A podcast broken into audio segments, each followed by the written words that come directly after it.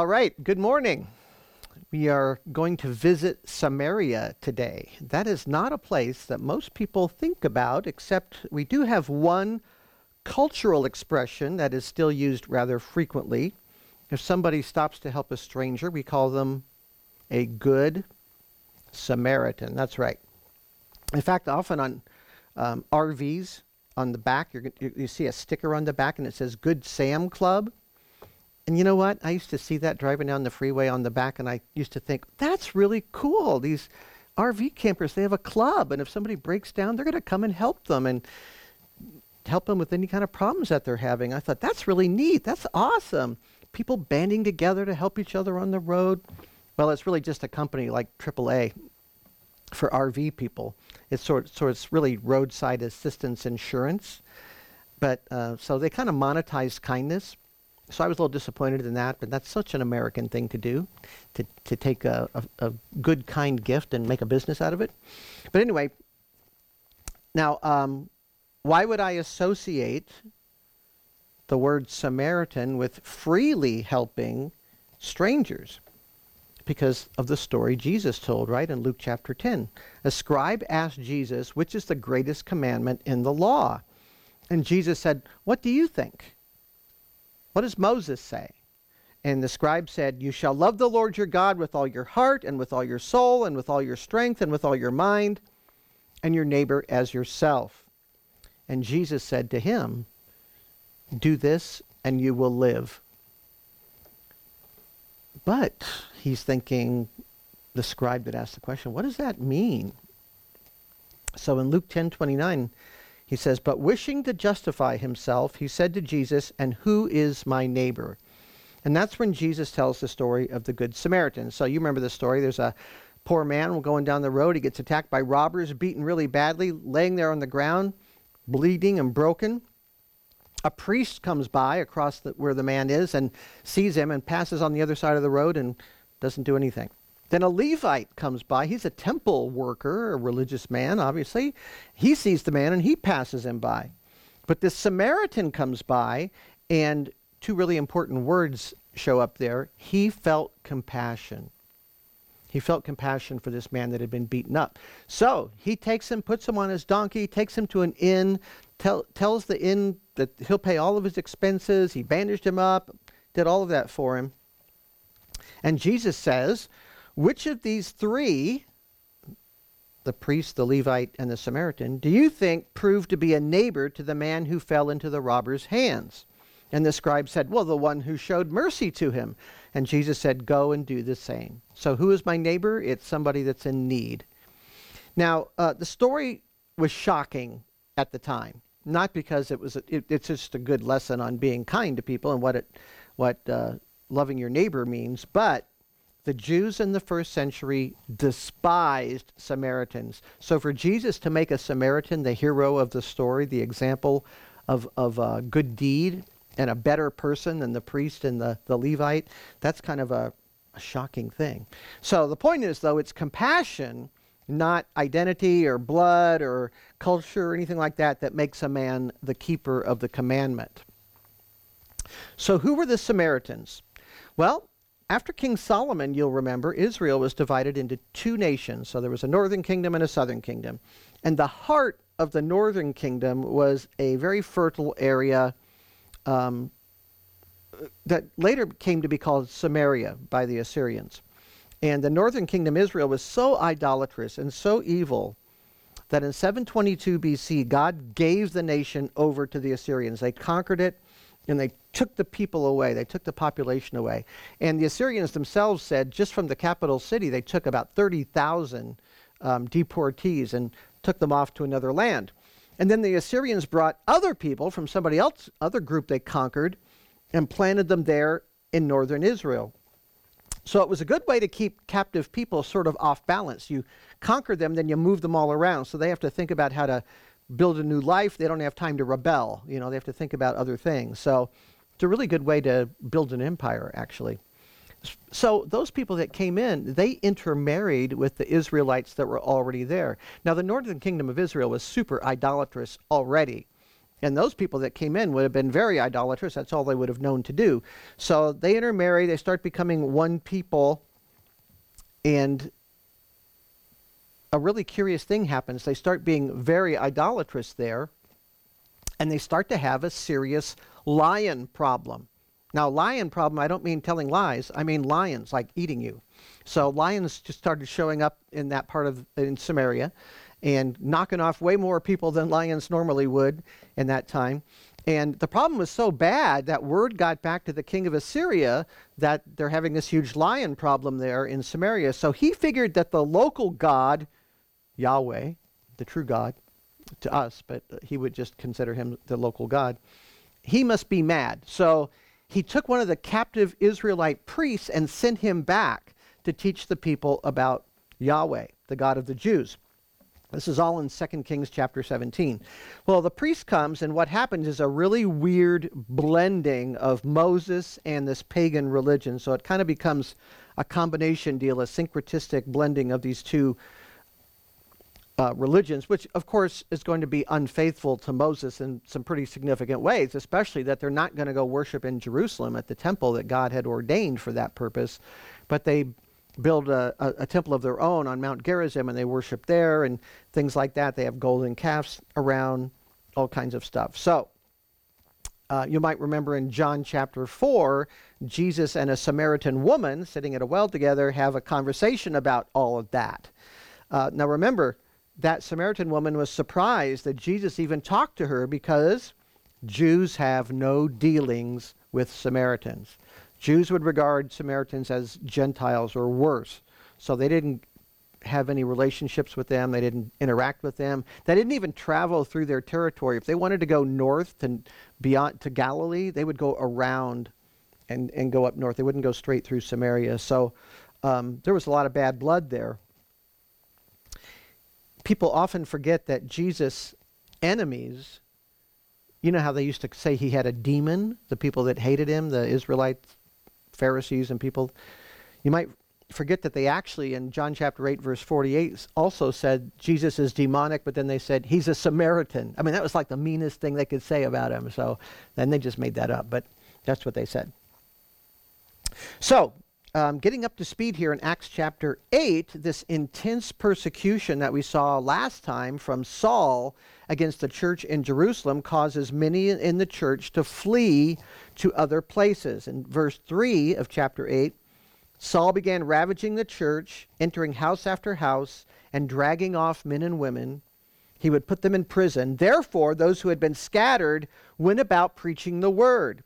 Philip went down to the city of Samaria and began proclaiming Christ to them. So here we see that preaching the word is preaching Christ. That's really clear. And we see the passion that the church, even under persecution, has to share Jesus, which we know is rooted in the declaration that Peter made to the Sanhedrin in Acts chapter 4, verse 12. There is salvation in no one else, for there is no other name under heaven but, which has been given among men by which we must be saved. And that's the message Philip wants to take to Samaria. There's one Savior that God has provided for the world. His name is Jesus. Let me tell you all about him. So, a big question is with all this tension between Jews and Samaritans, are they going to listen? Are they going to listen to a Jew? Well, verse 6 the crowds, with one accord, were giving attention to what was being said by Philip as they heard and saw the signs which he was performing. For in the case of many who had unclean spirits, they were coming out of them, shouting with a loud voice, and many who had been paralyzed and the lame were healed. So there was much rejoicing in that city. Wow. Now remember, uh, Philip was one of the seven men chosen by the apostles in, in a mercy ministry feeding widows in the city of Jerusalem. Stephen was the standout guy of those seven. He was the first on the list, and he was the only one that actually said something else about. Acts chapter 6 verse 5 says they were all all all the seven were men of good reputation, full of the spirit and of wisdom. Good solid saints, you know. And we saw that the apostles laid hands on the seven, and after that, Stephen had was given a measure of power. He had a healing power that was very much like what the apostles had, and he was doing signs and wonders. So um, that was huge. So Jesus gave the apostles these extraordinary gifts, that, and they could pass them on to other people. But as we will see, the people they passed them on to could not pass them on to the next person. So everything pointed back to the apostles. That way, we're assured um, that the apostles are the final authority in the church for everything, for faith and practice and everything we need to know. Because it all goes back to them and they got it from Christ, so it goes back to him ultimately. So, Philip is there in Samaria preaching Jesus, and he does remarkable works of power through this gift that he's been given, casting out demons and healing all kinds of people. Now, there's a very interesting individual that's a part of this group of people he's been ministering to. Um, he's a famous person, he's a celebrity. He's not a ruler, he's not a soldier, he's not an athlete, he's not a philosopher or a poet or an actor or a famous musician. He's a magician. Let's look at verse 9. Now there's a man named Simon who formerly was practicing magic in the city and astonishing the people of Samaria, claiming to be someone great. And they all, from the smallest to the greatest, were giving attention to him, saying, This man is what is called the great power of God. And they were giving him attention because he had, a long, had for a long time astonished them with his magical arts. So, no, he wasn't doing card tricks or sawing a woman in half or anything like that. He's not like Harry Houdini or David Copperfield or, or even Daffy Duck. Nothing up here, nothing up here, and nothing up here. He's not that kind of a magician. He wasn't doing some kind of act at the Samaritan Hilton or something in their night spot. So, a magician in the ancient world was someone who was said to be able to manipulate or control the natural world through magical arts like spells or incantations or some metaphysical daring do, some kind of crafts, you know, that they have. So they might also claim um, to divine the future by secret knowledge, knowing the future. So people went to them the way people go to fortune tellers and psychic healers and faith healers today. In other cultures, you know, they called guys like Simon a witch doctor or a shaman or a medicine man. They're all kind of cut from the same cloth. In the Bible, they're called magicians or sorcerers. Magicians in the Bible are always bad guys, always.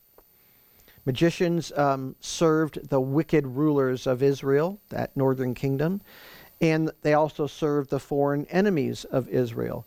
So, in some form, magicians worked against nearly all of the famous prophets that we know from the Old Testament. They were against them. And the Old Testament is just loaded with condemnation of these uh, magicians. In fact, the law of Moses itself directly forbids magical arts in the law of Moses. The Jews were not to practice any of the things that these other cultures practiced that were claiming to be supernatural in some way. In fact, just before entering the promised land in Deuteronomy, Moses told the people, this is Deuteronomy 18, verse 9, when you enter the land which the Lord your God gives you, you shall not learn to imitate the detestable things of those nations. There shall not be found among you anyone who makes his son or daughter pass through the fire. Yeah, they used to burn their children as part of this stuff. One who uses divination, that's trying to find out what the future is. One who practices witchcraft, or one who interprets omens or a sorcerer, or one who casts a spell, or a medium, or a spiritist, or one who calls up the dead, for whoever does these things is detestable to the Lord. And because of these detestable things, the Lord your God will drive them out before you. You shall be blameless before the Lord your God. So one of the big reasons God was driving out the Canaanites and the Israelites were going to be given their land is because they did all that stuff. They not only sacrificed their children to gods like Molech, but they did all of this casting of spells and using mediums and divining the future and all these kinds of things, reading chicken guts or tea leaves or whatever, whatever you want to call it. Strictly forbidden in the law of Moses for any Jew to participate in anything like that. That's the stuff that turns hearts away from the living God to other things. It's putting man's trust in things that are not real.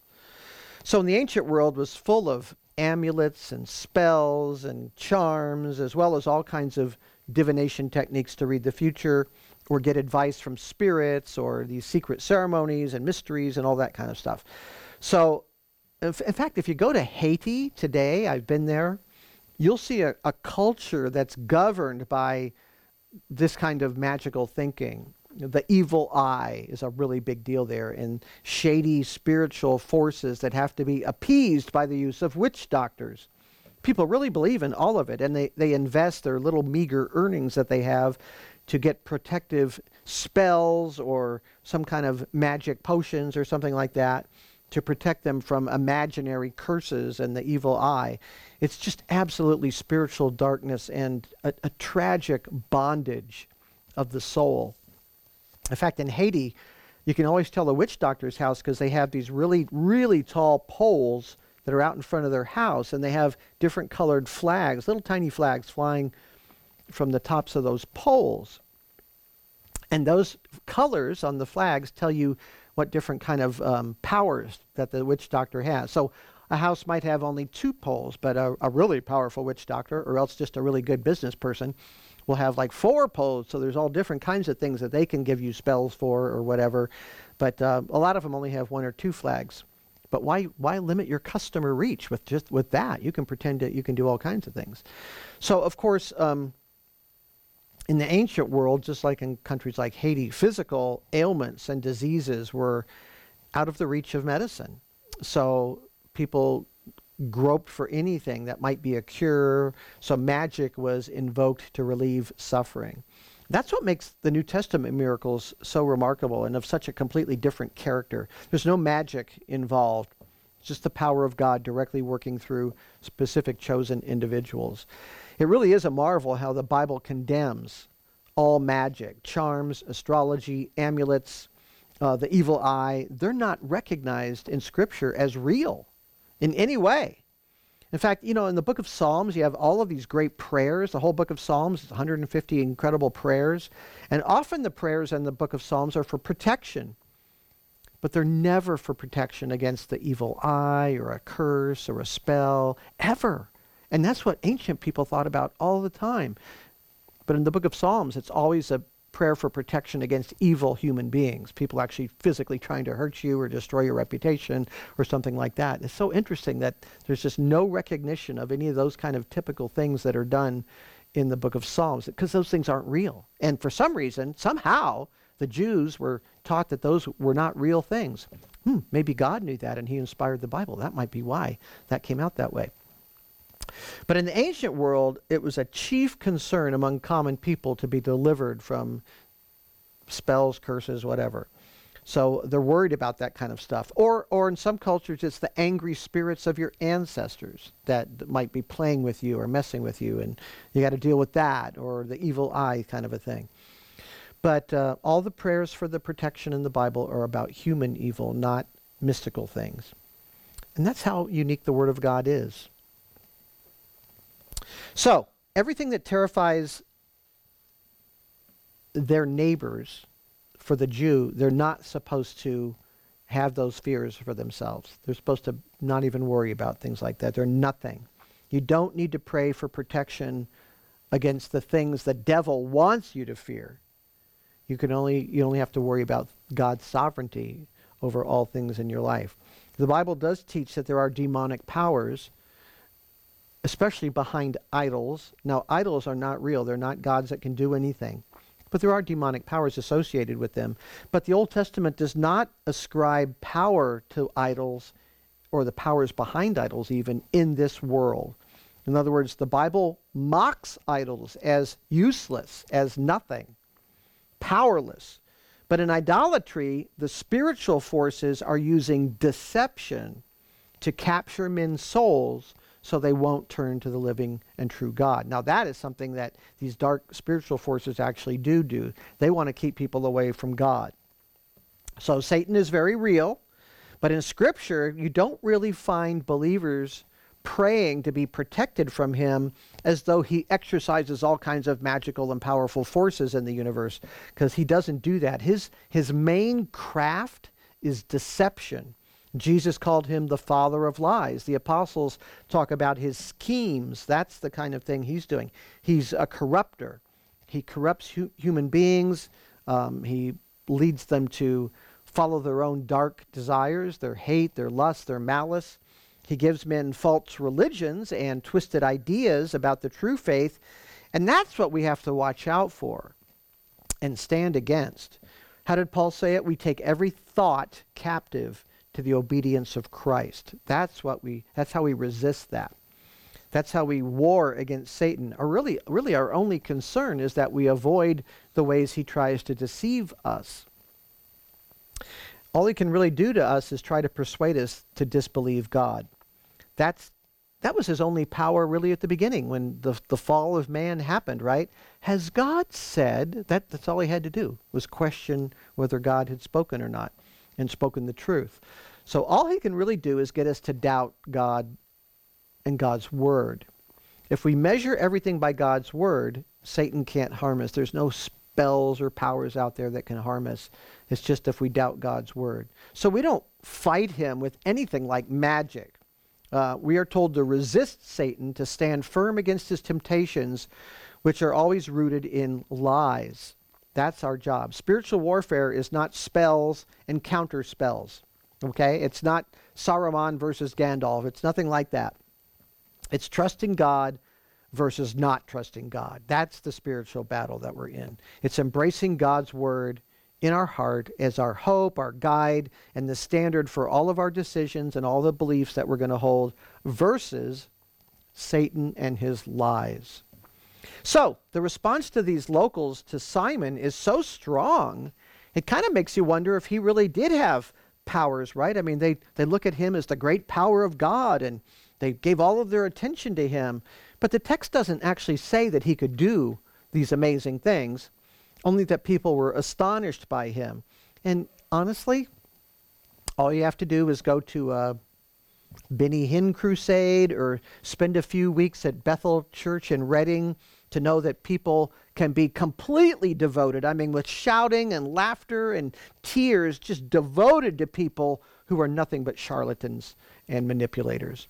Crowd manipulation is an art form, and some people are so good at it you might start to think they had real powers. If you can put people in, in the kind of a state of mind where if you wave your arms at them or blow on them, they're going to fall over in, a, in some kind of delirium. That's not because you have any powers, because you've, you've manipulated their psychological self, right? And so Simon was just good at that sort of thing. And I don't think he even needed mood music under his sermons to get people all worked up. But remember now, he is at the top of his game in this world of super magician kind of character, the world of magical arts. But look what happens when Philip comes to town. Verse 12. But when they believed Philip preaching the good news about the kingdom of God and the name of Jesus Christ, they were being baptized, men and women alike. That in verse 13, even Simon himself believed and after being baptized, he continued on with Philip. As he observed signs and great miracles taking place, he was constantly amazed. Well, why would the great power of God be amazed? Because he really couldn't do any of that stuff. So here, the great power of God sees real power, and it blows him away. He, he knows it's not a trick because he sure can't see it. He can't figure it out. So Simon himself professes faith in Jesus Christ and becomes a disciple of Philip. So he's hanging with him, and he, Philip's probably trying to work with him and other men, trying to get them growing in the Lord. So everything seems great. I mean, this regionally famous man has bowed the knee to Jesus and acknowledged at some level that what God does is far beyond anything he could ever do. Sounds great. But beware of celebrity converts. Sometimes it works out great. Sometimes it's genuine, but sometimes it's a disaster. And this guy is a disaster. Uh, it turns out Simon was not following Jesus for Jesus. We find out because the new church in Samaria gets a visit from two very important men. Verse 14 Now, when the apostles in Jerusalem heard that Samaria had received the word of God, they sent them Peter and John, who came down and prayed for them that they might receive the Holy Spirit, for he had not yet fallen upon any of them. They had simply been baptized in the name of the Lord Jesus. So the apostles heard and wanted to investigate this, this next big step in the fulfillment of the Great Commission. Gospel's going out. Jesus talked about Judea, um, Jerusalem, then Judea and Samaria, then the remotest parts of the earth. Here's Samaria happening. So they send the two big guys, Peter and John, to check it out. And they find that this is a real movement of God. And and they leave something with the people there. They, they grant them the apostolic blessing. They lay hands on them. And the laying on of hands grants extraordinary gifts from the Holy Spirit, what we often call sign gifts, because they're signs of um, God's special working in, in certain situations. So, verse 17, they began laying their hands on them and they were receiving the Holy Spirit. Now, every believer has the Holy Spirit in them when they believe. But as we see here, this is describing an extraordinary outpouring of the Spirit, the kind of thing that happened on the day of Pentecost. So the sign gifts are supernatural gifts like speaking in other languages or healing power or miracles or casting out demons or prophecy, things like that. They're the kind of gifts that Stephen and Philip received when the apostles laid hands on them. And remember, before the apostles laid hands on them, they were already described as men of good reputation, full of the Holy Spirit, and wise. But after laying hands on them, that's when we see them starting to work miracles. So Stephen right away goes out and he's got all kinds of power. So there's only two times where these gifts are given without the laying on of hands. One is on the day of Pentecost, Acts chapter 2, and then we're going to see pretty soon in Acts chapter 10. Um, something like that happens there. So clearly, this special gift of the Spirit is something that can be seen because uh, Simon's going to see the fruit of it. So suddenly people have these gifts and extraordinary things are happening, probably speaking in other languages. Is the simplest and clearest direct thing that would happen right away. So it's something discernible. Um, and because Simon can see it, it's, it's, it's real. It's not a trick. And he wants it. I mean, what he's looking at is real power. So he tries to buy it. Verse 18. Now, when Simon saw that the Spirit was bestowed through the laying on of the apostles' hands, he offered them money, saying, Give this authority to me as well, so that everyone on whom I lay my hands may receive the Holy Spirit. So he didn't want the gift as much as he wanted the power to give these gifts. He wanted the authority, he wanted the position. He wants apostolic power, and he's willing to pay.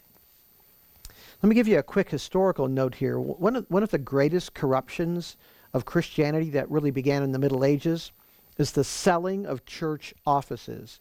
So rich noblemen would pay huge sums of money to high church officials, sometimes even the Pope, but other high officials or sometimes local government officials if they had the power to appoint ecclesiastical offices. So in, in the feudal system in the Middle Ages, everything was based on this feudal society and this structure. Um, rich men would have everything would go to their son because they wouldn't want to divide up their land. So if they had five kids, their son would get everything. The first son, the other sons, you had to find jobs for them or some place for them to go. Go f- fight in the Crusades or a really good place to park them. To, to give them a, a, a, ma- a living of their own was to give them ecclesiastical offices. So they would pay somebody to appoint them to some church office, even bishops. In fact, in France, there was a 10 year old boy who was made an archbishop at 10 years old, not because he was godly, but because his father had 100,000 ducats to give somebody. I mean, that's a lot of money. But uh, you could buy anything you want in the church. So spiritual qualifications were not even considered. So you had all these people in high positions in the church in the Middle Ages that had no spiritual life whatsoever, had no morals, um, no spiritual qualifications were even considered. And you know what they call that practice, what they called it back then? Simony. Simony, named after Simon, this guy here in the book of Acts. So he's a buyer. He wants to buy ecclesiastical power, God's power. So, back in our text now, Simon is coming into focus here. We start to see his motives for professing Jesus and getting baptized. He was enamored of the power that Philip had. And he was willing to place himself under Philip because he recognized that the things that Philip was doing are things that he could not do, way beyond his abilities. But when he saw that the apostles could grant these powers, Simon saw an amazing opportunity for himself, not just to have the gifts, but to sell them. He could sell these gifts. Give this authority to me as well, so that everyone on whom I lay my hands may receive the Holy Spirit. And right away, Peter sees this for what it is. Verse 20 Peter said to him, May your silver perish with you because you thought you could obtain the gift of God with money. You have no part or portion in this matter, for your heart is not right before God. Therefore, repent of this wickedness and pray the Lord that, if possible, the intention of your heart may be forgiven you. For I see that you are in the gall of bitterness and in the bondage of iniquity. That's really strong language on Peter's part. So, and that's what Simon needed to hear.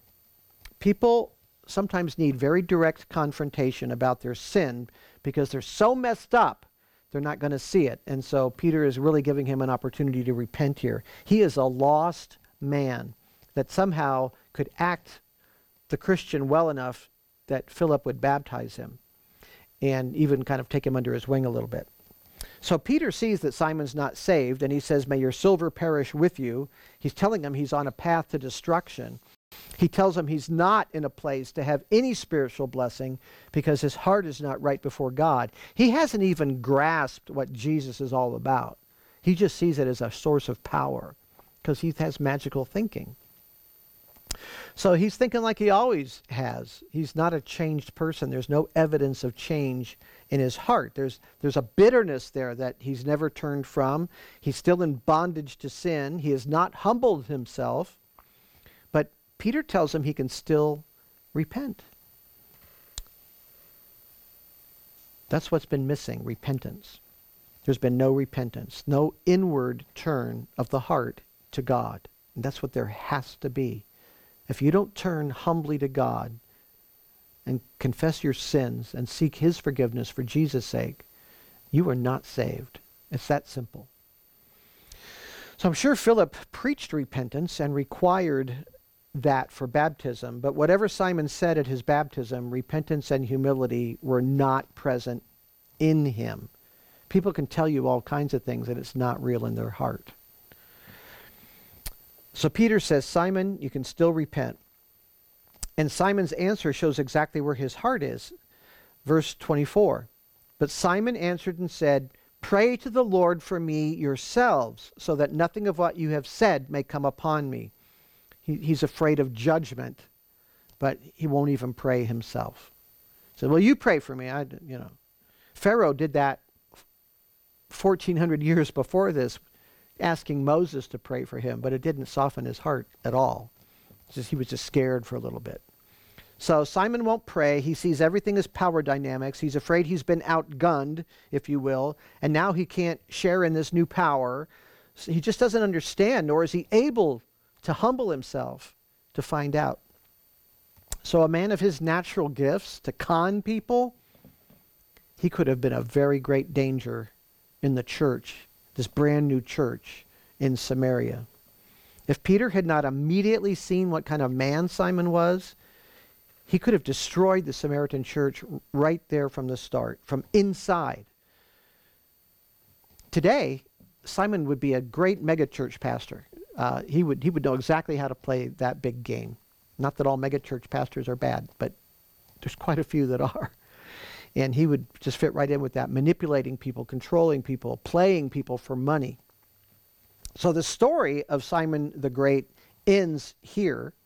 I, I wish we had more about him, but uh, what we have is um, there for a reason. We learn a lot about what faith in Christ is not. It isn't anything like what was common in the ancient world and a lot of religion today. A tool to manipulate your environment or the forces of nature or people, a, a, a source of good luck, even a way to power.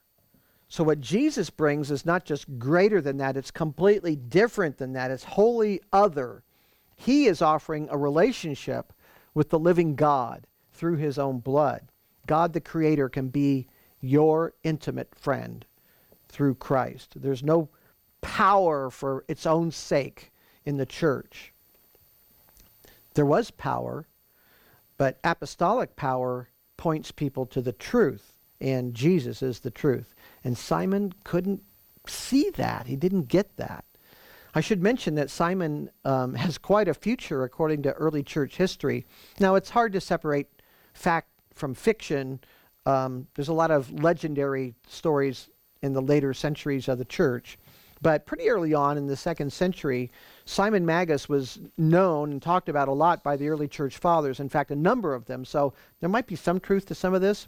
But they said that Simon founded the very first great cult uh, that Christianity had to contend with in a major way, and that was called Gnosticism. They said that he was one of the founders of Gnosticism, and he was sort of an opponent to Peter all through his ministry.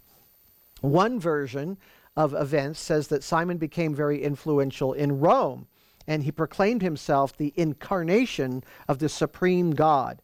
And a statue was actually made for him there by his followers with the inscription Simon the Holy God. And he partnered with a former prostitute from Tyre named Helen, and she became um, she was called the incarnation of divine wisdom. So they kind of be, were a team there. And according to Hippolytus, an early church father, Simon died in Rome while Peter and Paul were there. The story is he, he said, Bury me alive, and in three days I'll rise again. But he didn't. So that was the real end of Simon, if those stories are true. I, I hope what's really true is that he repented somewhere down the line, but uh, we're not ever told that. So, Peter and John returned to Jerusalem, preaching to more Samaritans on the way. Verse 25 When they had solemnly testified and spoken the word of the Lord, they started back to Jerusalem and were preaching the gospel to many villages of the Samaritans. So it's a great way to end a sad story of a false convert, a man whose heart was not right with God. But Luke is going to contrast this insincere, greedy man with a wonderful story of a man who readily and truly embraced Jesus as his Lord and Savior. So we're going to move from Samaria, and wait do you see how we move?